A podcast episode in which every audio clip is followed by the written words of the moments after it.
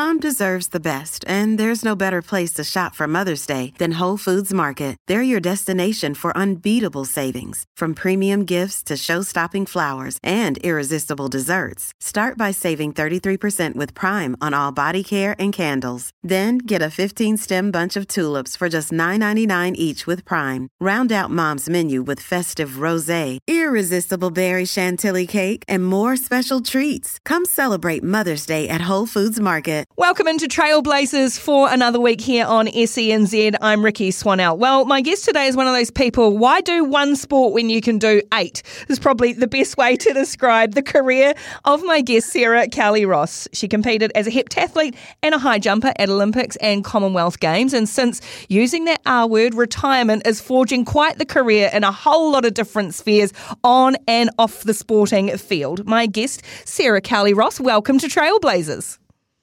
Oh, kia ora, Ricky. Thank you so much for having me. It's such a pleasure to talk to you. Well, look, you've been on the hit list for a while, so I'm glad we've been uh, able to do this. That, all these people that I see and like, oh, you're on the list, don't worry.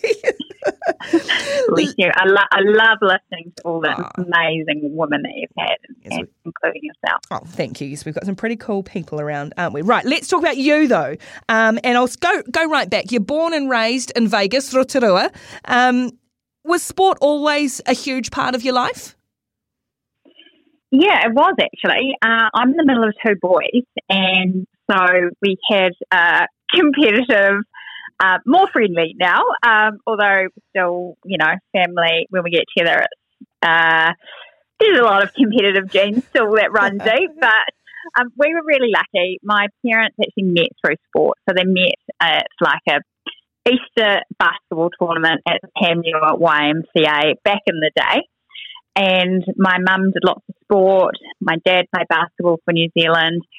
Uh, and really just we realised at a young age that uh, sport was important to our family. But I guess more than that, I guess it's just physical health. Mm. And we were lucky to grow up in Roto Vegas um, because everything was five or ten minutes away on I have really vivid memories now of going for walks in the redwoods uh, on a Sunday afternoon. And now, as a parent, I realise what my parents are doing, um, running off steam and energy. Um, but I guess it laid a foundation for us and for my brothers and I.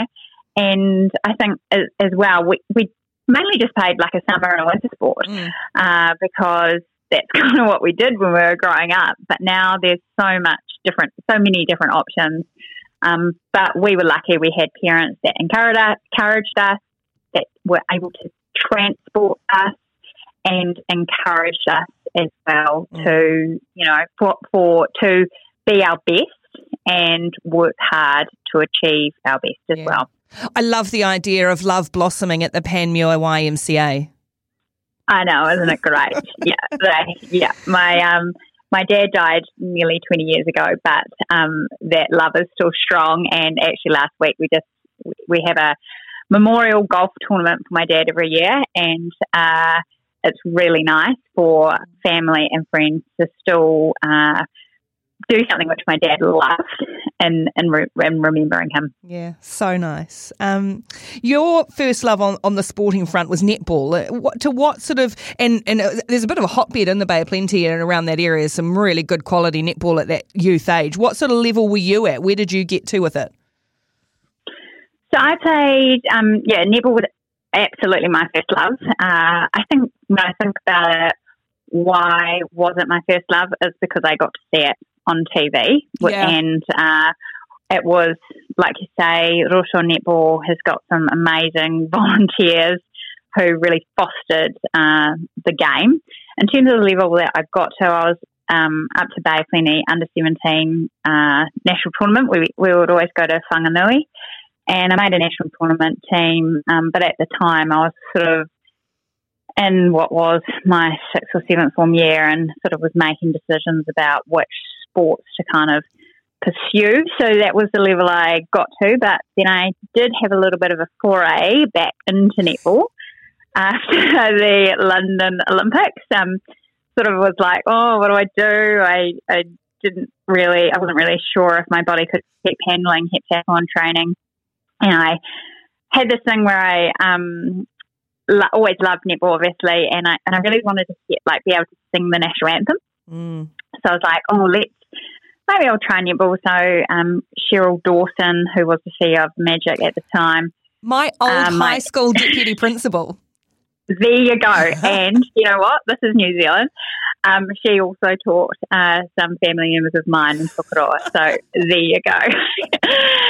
Cheryl and Gary are great people. Um, and she wrote back when I was overseas, um, just after London, and was like, uh, I said, "Oh, you know, what do you what do you have to do to get in the magic?" Which now I think, "Oh my gosh!" Like, very, you know, very brave of me to just kind of oh, think that I could, you know, trial. Anyway, she was um, basically sort of had about five weeks of trials. Um, she let me in, and um, I would come down from Auckland, work with um, Mary Jane Araroa, who's now the Magic coach, and we attended a couple of Bay, um, Bay Plenty like uh, training sessions. Did a session with Knowles actually, who was the coach coach of the Magic, and also a friend Debbie White um, in Auckland helped me a bit, and so I sort of had had a bit of time or a month to prepare to learn to like change pivot, like change direction while I was running because that was very foreign to me. Uh, you know, moves off the centre pass, things like that, and uh, anyway, I did the trial, got offered a training partner position. And the reality was, I did live in Auckland. I was prepared to come to the Magic, but also got offered a Mystics training position as well. I went to see Rowan Henry, had a had a chat to her, and I couldn't actually trial for Mystics. I uh, had a couple of stress fractures Uh. at, at the time, so ended up just uh, long story short, played a bit for the um, but tra- trained with the Mystics for a bit, but realised I still had a lot of um, juice left for athletics, so went back to athletics. What is it about a- athletes? I've talked to a whole lot of athletes in other sports, and for so many of them, it was such a formative thing as a as a kid to, to do athletics. Um, Niall Williams saying it was, you know, it was the self reliance that it was her to her doing it, and it's taught her so much. What about athletics? What made you want to commit? I think it's that pursuit of excellence and that real purity of how fast can you go, how high can you jump, how far can you throw. And for me, it's kind of like this beautiful obsession. Um, and for me, that's that's what it was. And I felt that I wanted to go to another Commonwealth Games, and I didn't want to do athletic. Um, sorry, didn't want to do heptathlon anymore. I was too broken. Uh, but I felt like I could still jump higher and high jump. So it was. I think it really is that that real quest to Mm. and and that pursuit of that perfect performance. Yep. And it's um that's what keeps you going. Mm. And it's very rare that actually that when it all comes together, when you're in a, this amazing state of flow, uh, but that how good it is when you do nail it keeps you going for a long time in between. But, but why heptathlon though? Like, why do eight sports when you could, what, or eight events when you could do one? I mean, nothing wrong with just one. That's right. Uh, well, well, it's seven. Oh, So fortunately, not eight. there we go. Good And- counting from good from me. Yeah.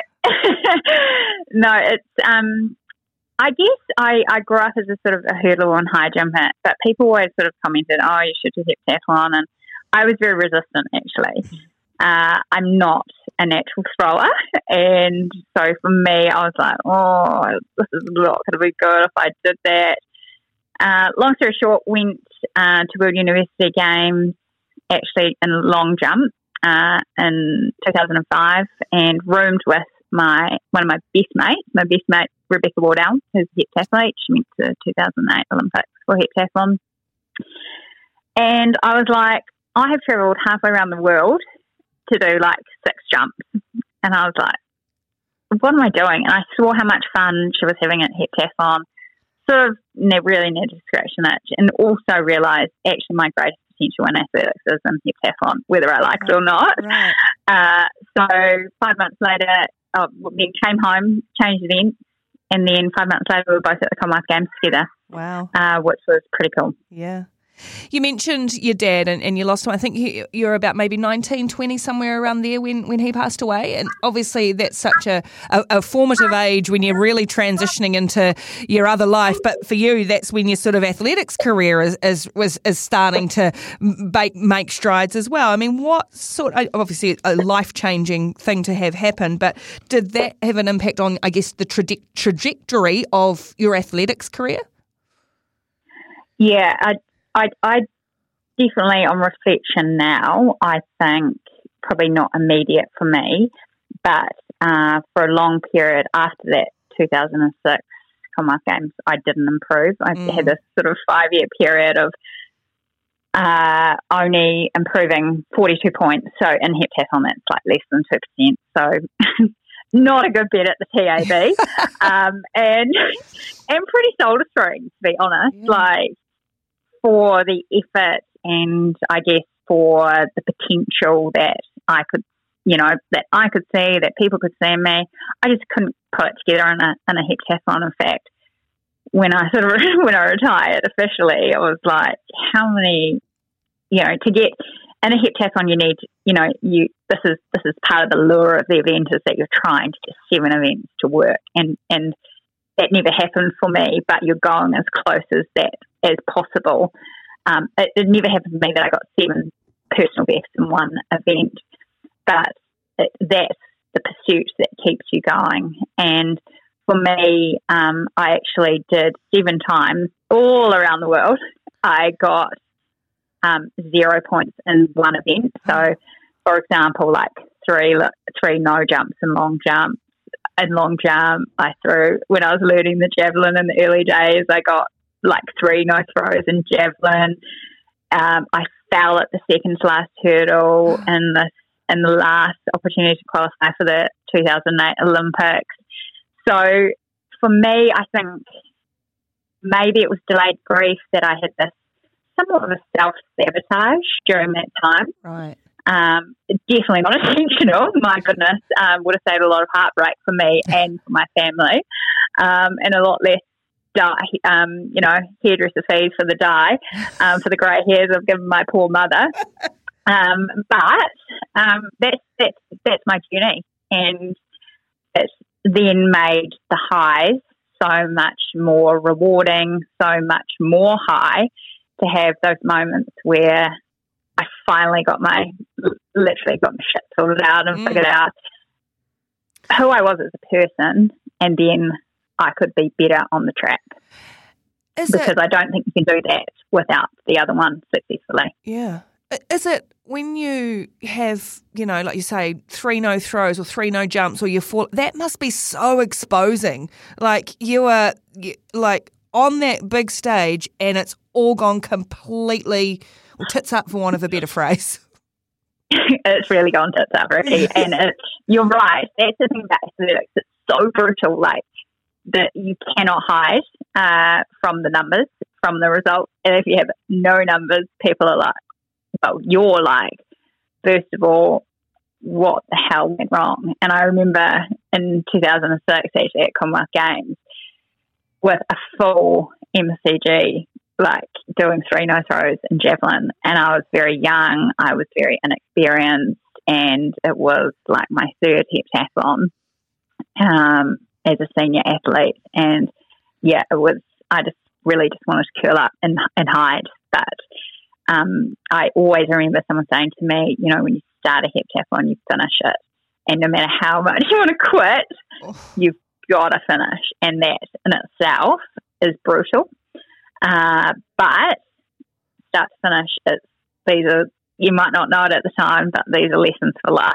Yeah, far out. Yeah, no, yeah, hell of a life lesson falling flat on your face over a hurdle. we better take we'll take a quick break yeah, here yeah. on um, Trailblazers, where my guest is Sarah Cowley Ross. More about her fascinating career in a moment. Thanks for being with us on Trailblazers today. I'm chatting today with Olympic heptathlete and high jumper and one-time netballer. So, so you did technically we did do eight sports. I just my hepta's not very good counting. Hepta, hepta's seven. You can see I failed school C maths. Sarah Cowley Ross. Um, where you're talking about the early days of your career, this is going to sound really basic, a basic question, but how damn hard is it to qualify for an Olympic Games in athletics, particularly in an event like heptathlon?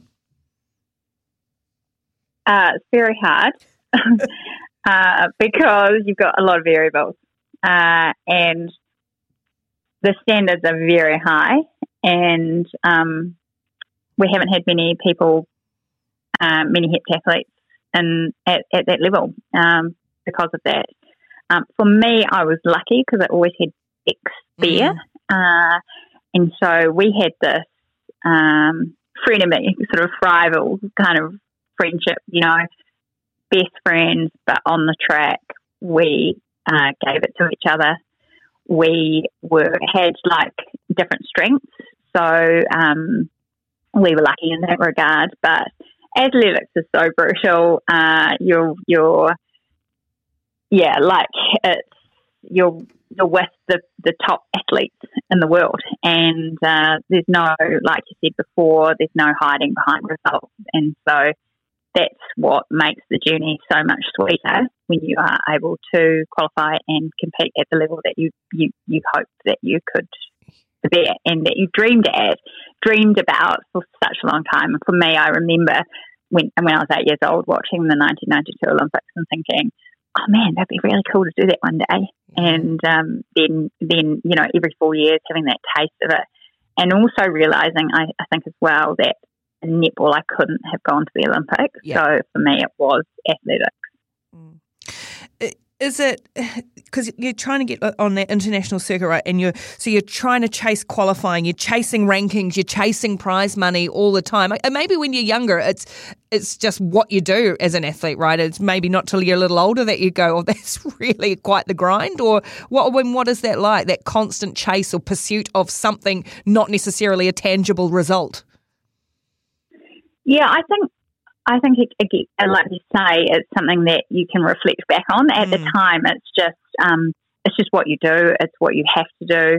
Um, for me, I did eight seasons, you know, in in Europe. So, you know, there's that part of it. It's uh, I wasn't. We Athletics is quite unique in that you manage your own campaign. You, you know, I didn't have funding to like last for three months in Europe, so I was constantly trying to find money to uh, afford Europe and will afford a, a, European or Northern Hemisphere season, uh, as well as you know trying to train for seven events in the heptathlon. So there's lots of different components, not just uh, the performance side of it, uh, and it, it's it's unrelenting uh, that constant pursuit of qualifying, trying to qualify if you if you're at that kind of level.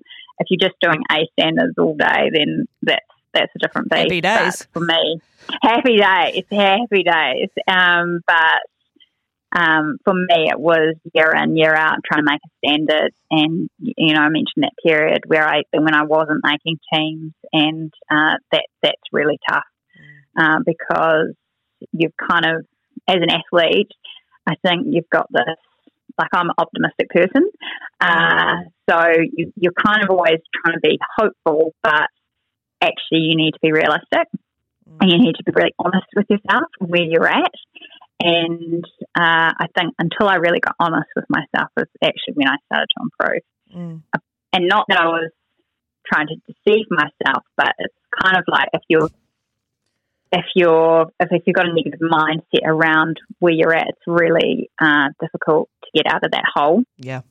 So you've constantly got this like this tension uh, between believing you can versus actually where you're at. And it's a fine balance in juggling that on a, on a very day to day basis. Um, across seven events. All right. Can you remember or describe the moment when you did get the qualifying standards for London 2012? Yeah, um, I was in a small town in Austria called Götzis.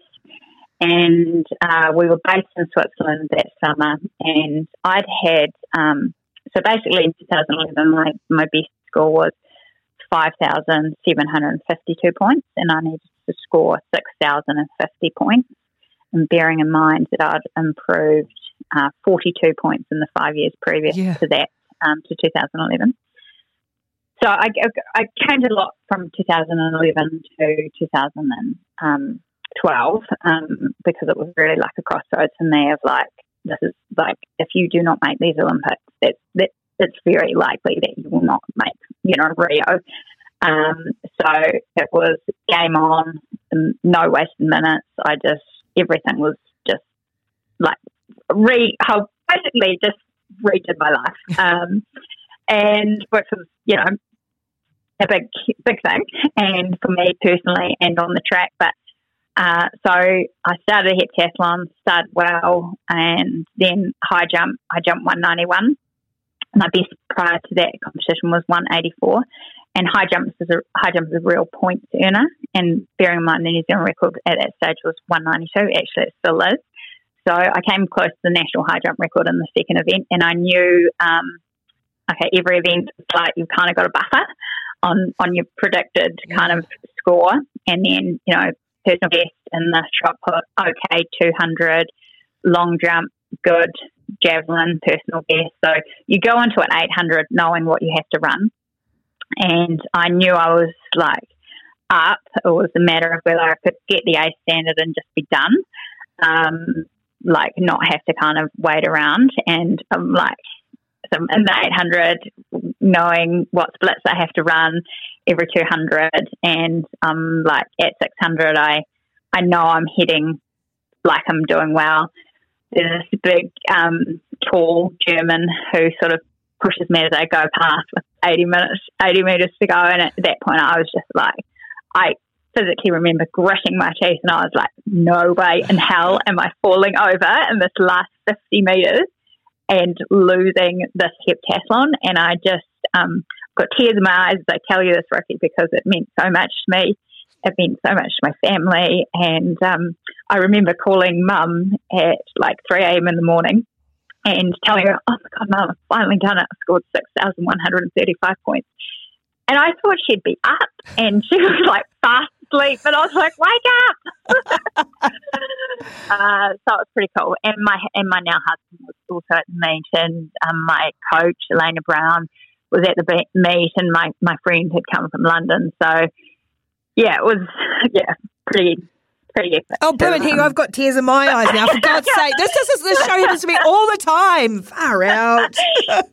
yeah. And that's just getting so, to the Olympics, right? So then the actual experience yeah. of, of London, was it what you would imagine? Was it completely different? What was your experience like?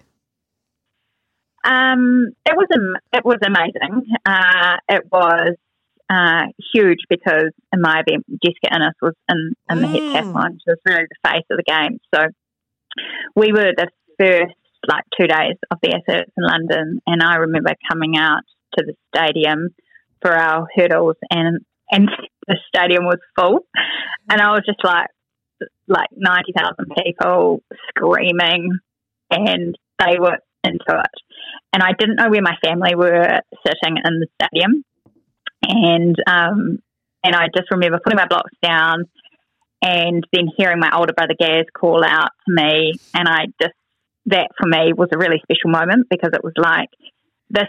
Whilst I was out there and I'm an individual athlete, uh, it's actually so, about so many people, yeah. you know, so many people um, that contributed to my career for me to be on that start line. And yes, there were some people, you know, my, my immediate family were there and my best friend came from Sydney. But more than that, it was like um, when I look back on like my family legacy, the courage of my grandparents to immigrate to New Zealand, the courage of my you know my great grandparents to come to New Zealand on my mum's side, that for me is means means the most to me. Uh, so yeah, mm. very special. Oh, Gosh, right, we better have a break because we have a break. Dry, dry our eyes. we've got a bit emotional. we have got a bit emo, but it's it's lovely, and thank you for being so open, and it's wonderful. So we'll have a quick break here on SENZ. Come back in a moment on Trailblazers, where my guest is Sarah Cowley Ross. Welcome back to Trailblazers on SENZ. I'm Ricky Swanell and we've been chatting, having a bit of a cry actually with Sarah Cowley Ross, just reflecting on uh, an incredible career in, in heptathlon, achieving those goals of qualifying and competing competing at the Olympics. But when did you, as you said earlier, you competed in London 2012, then you went into um, high jump for Glasgow Com Games. But when did you decide that you were that you were done with athletics, or that, that it was time to officially retire? I know there was a couple of sort of semis to retirements, um, and and to move on with the next phase of your life. Yeah, I, I think I kind of always thought that Glasgow would be my last event, right? Uh, and so it was just sort of a natural. It wasn't really just a moment. It was just but I felt uh, done, um, and I, I, felt like I should probably uh, start moving on and maybe have a bit more of a professional career as well. Well, so people tell me I've got a lot of jobs and are quite busy. Um, and then I point to people like you who have so many thing, different things that you do. But did did you, you you were trained as a physio, so you had that, and I know you were doing communications. You come and did some work experience with me. I did. I did. Did Ricky. you know what you wanted to do? Where you wanted to head? No, I didn't, and I think. Um, you know, it was a transition period for me. I remember coming in doing some work experience with you at Radio Sport. You you kind lady. Um, and I, I was, I just, I think I had maybe a couple of papers to finish my communications degree, which was probably one of the longest communications degrees through Massey University. Uh, bless them. But um, I actually went into, I've been sponsored by ASICS for over 20 years. Still am, and very grateful for that. And I, and I went into the offices and, and told them I was retiring, and and as I was driving back home, they texted me and said, "Do you want, do you want a job?" And I was like, "Oh gosh, well, not really. Let's be honest, but um, suppose that's what you have to do." And uh, I still was really unsure about, you know, whether I wanted to pursue more sort of media communications roles, but realised actually I'm 30, I have zero experience apart from working part time as a physio for four years. Uh, earlier, uh, after I graduated from physio school, so I took the job and, in the marketing team and, and sponsorship, and it was awesome. Uh, the, the people were amazing. Uh, I learned a lot very quickly. I remember in the sort of first couple of weeks, uh, I was in a meeting to discuss, um, and we are talking about like our sponsorship portfolio and we had to do a P&L of every event. And I was like, I'll take them. I was like, I actually didn't know what a P&L was. I thought it was P-N-L. And uh, I was like, in the meeting, taking the notes, and I was like, oh, profit and loss. Okay, that makes sense. P and um, L. yeah. So, uh, learned pretty quickly on the job and had a good time, but realised uh, I was on a maternity leave cover, and then I actually got pregnant myself. So uh, not the best look getting pregnant while you're on a maternity leave cover, but very grateful for my time at ASICS and Broad and Wynyard. Yeah.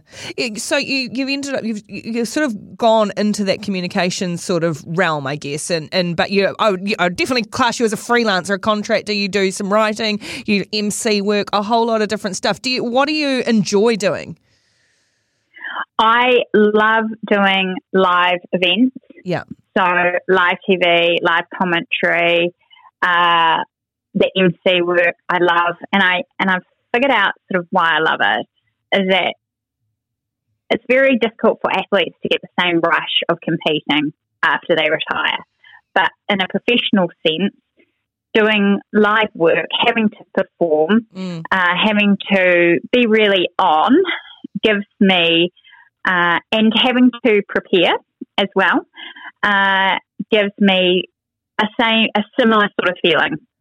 Oh. And I enjoy people mostly, yes. and I love connecting with people and I love generally connecting with sports people and increasing visibility of sports people. So that's that the live stuff is what really uh, really gets me going. Oh, that's interesting. I'm glad you can say that because I always say to people, you like, like you do feel like you are on and performing, and they're like, oh, yeah, and it's quite tiring sometimes. Yes, it's the same sort of like exhaustion afterwards. Yeah. Like because I wouldn't, well, I wouldn't say you, it's the same sort of exhaustion. I don't think I'd go that far. Mental exhaustion, yes, not physical exhaustion. Yeah. Did it take time, I guess, to uh, get established and, and to then learn that juggle and, and you know what works, what doesn't, uh, you know, and to put yourself out there in a different way? Totally, and I feel like I'm still doing it. Like I'm, I'm still learning, uh, and I think you know if I get into the habit of not learning, then I'm probably yeah. um, shouldn't do it. Uh, but I've been really fortunate to be mentored and and, and helped and, and helped by a lot of people. Um, so I'm very grateful for that and for the opportunities that I've been given. But it's definitely something which I, out of my life, which is like you say, still a bit like a heptathlon uh, in many ways. Uh, it's the stuff I enjoy the most. Yeah. What about stepping into the boardroom and that sort of administrative side of sport where you are sort of actively involved in a lot of different areas? What is it like stepping in, as you say, learning about P and L and things like that in it, but to, to step in from an athlete as a 30 year old with no work experience but a heck of a life experience? Mm. Uh, that for me was also really great learning opportunity. Uh, I'm, I'm on the board of the New Zealand Olympic Committee as I'm the chair of the New Zealand Olympic Committee Athletes Commission, and I I actively sought a board role uh, early on. Uh, I was on the University Tertiary Sport New Zealand board, and for me it was uh, first of all I we as athletes, we sort of have this period generally in our 20s where we are just going hard at our sport and, and nothing else really matters. But it's realizing the lessons that you have got from that period in your life are actually uh, valuable. And so for me, I bring a different lens to the boardroom. It's I've had to be comfortable or try and be comfortable being uncomfortable and speaking out because the other factor for me is that generally I'm the youngest person um, half I'm on, so I bring a, uh, an ethnic diversity as well, and, and and a gender diversity. And I'm so I feel so lucky to be on the NZOC board with the board members that are currently on because all of them have been incredibly supportive of me, uh, very nurturing, and without um, actively realizing that they're doing this. Yeah, and uh, and I've also being able to do professional development. So, funnily about the P&L, uh, um, recently did, you know, the, I've done a few IOD courses now, um, including the financials, uh, to, to really address, to bring up those areas of, of, of weakness, I mm. guess, and, and, and governance yeah. for me. But I, I, do really enjoy the governance, and, and a huge part of that is the people I get to work with. Have you ever found especially not so much now. I think a few years back, and it's a position I've been in as well, where um, there's been a clamour for, as you say, ethnic diversity. So being Samoan and then having a woman like a bit of a, a box tick that you were fulfilling a quota at all, or are you like, mm, well, if that's gonna, if I'm gonna tick a box, I'm gonna put my hand up and tick that box and get the opportunity. I think you need to lean into that and lean into the opportunities and the people and recognise the people that have gone before you that have allowed that that opportunity for you.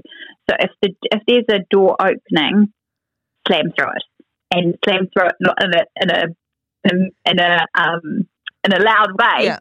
but um, I think for me it's like, and maybe it's something that I see. Um, that I'm aware of, but maybe people aren't, um, other people in the room aren't aware of. But it's something that if, if you're in that position, I think you just just go for it. Yeah. Don't don't let your own hang ups um, or other people's hang ups hold you back. Yeah, don't worry about why the door's being open. Just go through it. Perhaps. No, yeah, yeah. Well, you, well, you have to. I think you, I think you have to, and um, you can get stuck on that in your own, you know, in your own mind. But actually, uh, it's an opportunity and take it, mm. take it with two hands. We'll take one more quick break here on SENZ with Sarah Cowley Ross. Back in a moment with more Trailblazers. Thanks for being with us today on Trailblazers. I've been chatting with Sarah Cowley Ross about an incredible athletics career and now definitely in the second phase of a, of a sporting career, but very much off the field. Sarah, what What have you kind of learnt in hindsight, in the stuff you do now, but in hindsight about athlete life, about uh, mental health and equity and all of these things that we're hearing so much about in, in the sporting realms these days? Well, lots, um, lots, and it's, it's, there's always, uh, I guess, opportunities to learn more.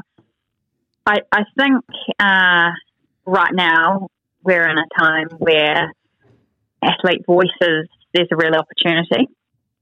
Uh, and, but I think probably what I've m- most learned is that you need to be strategic and put time into a strategy around how you can maximize, um, you know, opportunities uh, for whatever group you're involved in. Um, but I think in New Zealand we, we've we've come through this really rough period yeah. uh, of wellbeing issues, and let's not shy away from that. And uh, I just don't want to see us dwell on some of the things that acknowledge them. They're part of our history now, but we need to find solutions. And uh, it's very easy to point the finger uh, at organisations, at people, but what are what are those people that are pointing the finger doing about it? Mm. And um, I think it's a collective effort, not just individuals. So, uh, bits and pieces, a bit of a muddled answer there, Ricky, but oh, yeah. um, those, are some one. of the, those are some of the. There's a lot of issues out there, but um, I think that uh, there's a lot of goodwill but it's turning that goodwill into action. Mm. Some of the work, and that takes time. Yeah, yeah. So, so some of the work you're doing now is in, in around uh, athlete ed- advocacy. Gosh, use your words, Ricky. Athlete advocacy and, and establishment of an athlete leaders network. Why is something like that important now? Well, I think more than ever, athletes are wanting to use their voice and wanting to use their voice for good. And part of the reason why the NZOC Athletes Commission uh, came, um, well, started this initiative uh, was we needed a broader range of opinions, uh, a, broad, a broader diversity of opinion outside of our commission. And I think it's also putting athletes in the position to use their voice. You actually need to help develop them as leaders so when they are called upon to use their voice, they can do so in a way which is most effective. And uh, the second part of it is actually providing a network of support to athlete leaders because it can be very lonely if you are that representative mm. or advocate for whatever group you're after. So it's really about empowering athletes, about supporting them, and no athlete should leave sport with their mana not intact, and we want to really uh, strengthen that throughout New Zealand sport. Yeah, how do you impart that on a sometimes on the public who don't necessarily see all the behind the scenes side of things and just think, well, not I mean not just shut up and row or shut up and dribble as you know was mm. famously said to LeBron, but that sort of see athletes. A lot of people think athletes, particularly Olympic athletes, are making big bucks and, um, you know, and living this very glamorous high life all the time. So they see this sort of as having a bit of a whinge more than anything. Yeah, and and uh, I can tell you now they're not making big bucks. Yeah, um, the the majority is uh, the reality is that you know, when we look at Tokyo, 64% of our long list were actually unsupported athletes by HPSNZ. So, the, you know, for those athletes, they're out there working maybe a couple of jobs to around training to be able to fund their campaigns. Um, but um, I, I don't think it's, I think we actually need to be fair. And this is about inclusion, yeah. really, when we think about it, um, because it's about including people in the decisions that are actually being made about them. And so to me, it's just common sense. Uh, and it's uh, it's unfortunate that there is a, a, kind of that, that public mentality of whinging, but I think it's I think there's a growing acceptance of actually if these people are asked to do this, then probably they need to be considered in the decision making process when it's appropriate. Um, but ultimately, uh, we've got this balance of well-being versus performance at the moment. And so I think that uh, there's definitely more to come in this space, but it's, it's really fundamentally about inclusion and a human right, really, yeah. uh, of the ability to, to speak up. Are we? I mean, you've got two little, like little, little ones. Well, not not teeny tiny, but you know, Max and Pops are still young, and, and but you're a, a, sporty family. Obviously, your husband's heavily, Angus is heavily involved at high level sport as well. Do we? If you saw them coming through a system, what would you like a sports system to look like for for them if they were going to be high performing athletes? I'm going. Deep. I think for us, yeah, we are going deep here, but that's good. That's, that's what I expected from you now. Uh, right. So, first of all, um, because I've got a boy, we, we, my husband and I have got a boy and a girl, um, we would want equitable opportunities for them both. Yeah. first and foremost. And then we would want them to have an expectation that high performance sport is to be very clear around the expectations because I think that is where somewhere we could do better around that actually high performance sport is really hard. And actually, uh, that you are signing up to this uh, space where it's not going to be comfortable, you're not going to be, it's not all roses. And so I think that that perception early on to to figure that out early on would be really helpful in the journey.